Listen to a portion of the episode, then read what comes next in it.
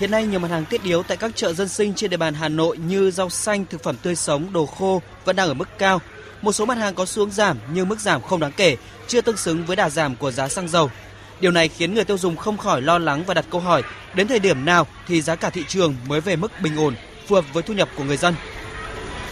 Như tôi đi chợ cảm giác rất là mệt mỏi và gần như là bức xúc. Giá xăng tăng thì mọi thứ đều tăng cân thịt, quả trứng, rồi mớ rau, thậm chí rất là nhỏ nhỏ xíu xíu đều tăng theo. Chúng tôi thì mua thì không được. Nhưng mà sau khi mà giá xăng mà giảm đi rồi, cái giá vẫn như thế, chúng tôi có thắc mắc thì họ bảo là còn nhiều yếu tố. Không, cái đồ tiêu dùng mình vẫn thấy như vậy chứ chưa thấy giảm gì cả hàng nguyên liệu của mình có lên nhưng mà từ đợt xăng giảm thì là vẫn đứng cái giá đấy nó chưa có xuống về tí nào. Thịt lợn đắt hơn nhiều rau quả cũng đắt. Vì thời tiết khắc nghiệt nắng nóng rồi thì có thời gian lạnh mưa kéo dài đơn giản rau muống thôi cũng rất là đắt rồi. Giá cả lương thực ừ, cao nên giờ không như trước nữa. Tại các chợ đầu mối cũng như chợ truyền thống trên địa bàn thành phố Hà Nội, nguồn cung các mặt hàng rau tươi, củ quả, thủy hải sản, thịt rất dồi dào, nhưng giá cả các mặt hàng vẫn ở mức cao. Nhiều mặt hàng thực phẩm và tiêu dùng đã thiết lập mặt bằng giá mới. Một số tiểu thương tại chợ Sóc Sơn Hà Nội cho biết, từ đầu năm tới nay, việc buôn bán gặp nhiều khó khăn, giá cả tăng cao khiến lượng khách giảm. Thế người ta cứ bảo xăng dầu giảm thì không giảm, nhưng mà do là những cái lò mổ chưa giảm đâu. Từ uh, lò mổ về đến đây giá còn phải là hơn 90 nguồn thức ăn của chăn nuôi nó cao nên giá thành cao người dân người ta cũng giảm để mua nhiều theo các chuyên gia, việc tăng giảm giá hàng hóa trên thị trường dựa trên quy luật cung cầu và phụ thuộc nhiều vào yếu tố chi phí đầu vào, nhất là giá nguyên vật liệu phục vụ sản xuất. Đồng tình với độ trễ của việc điều chỉnh giá cả trên thị trường, nhưng tiến sĩ Cấn Văn Lực, chuyên gia kinh tế cho rằng độ trễ không thể kéo dài đến hàng tháng mà chỉ có thể một vài tuần sau khi giá xăng giảm – Do vậy, cần sự vào cuộc của các cơ quan, bộ, ngành có liên quan, cần tăng cường thanh tra, kiểm tra, giám sát, đồng thời phải tạo văn hóa kinh doanh, đạo đức kinh doanh cả trước mắt và lâu dài.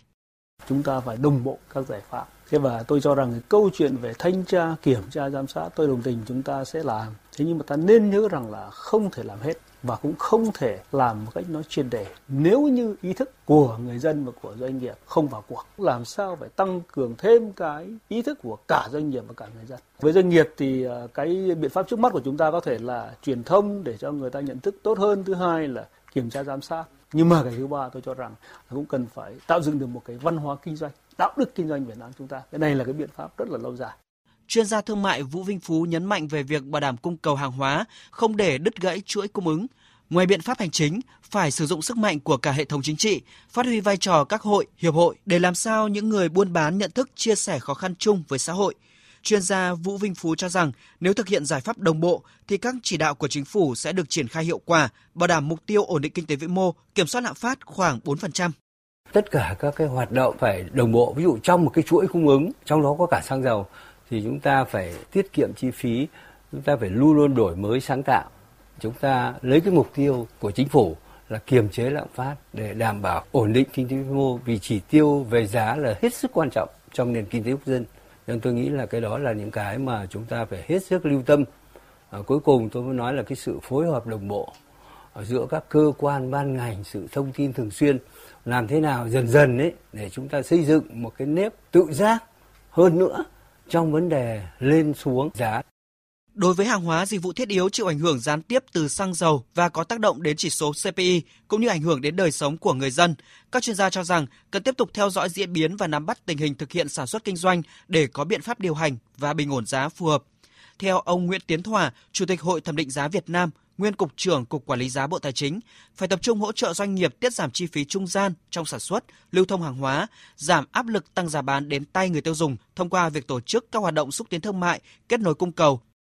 Chúng ta phải luôn bảo đảm cân đối cung cầu hàng hóa dịch vụ trong mọi cái tình huống và không được để đứt gãy nguồn cung để đáp ứng cái nhu cầu ở tất cả các vùng miền và các cái thời điểm trong năm và cái thứ hai là thực hiện kiểm soát các cái mặt hàng thuộc diện mà phải đăng ký giá, kê khai giá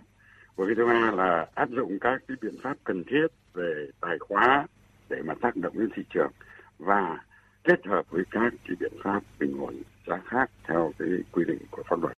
Mới đây Bộ Tài chính đã có công văn gửi các bộ ngành, Ủy ban nhân dân các tỉnh thành phố, tập đoàn, tổng công ty nhà nước và các doanh nghiệp đề nghị tăng cường quản lý giá, bình ổn giá. Bộ Tài chính đề nghị các bộ ngành, Ủy ban nhân dân các tỉnh thành phố trực thuộc trung ương triển khai các nhiệm vụ như cân đối cung cầu hàng hóa, dịch vụ để chủ động tham mưu cấp có thẩm quyền phương án kịp thời nhằm bình ổn thị trường, với những hàng hóa, dịch vụ thuộc danh mục nhà nước định giá, Bộ Tài chính yêu cầu ra soát phương án giá, trường hợp yếu tố hình thành giá giảm, đề nghị trình cấp có thẩm quyền điều chỉnh giá phù hợp với diễn biến mặt bằng giá thị trường theo đúng quy định.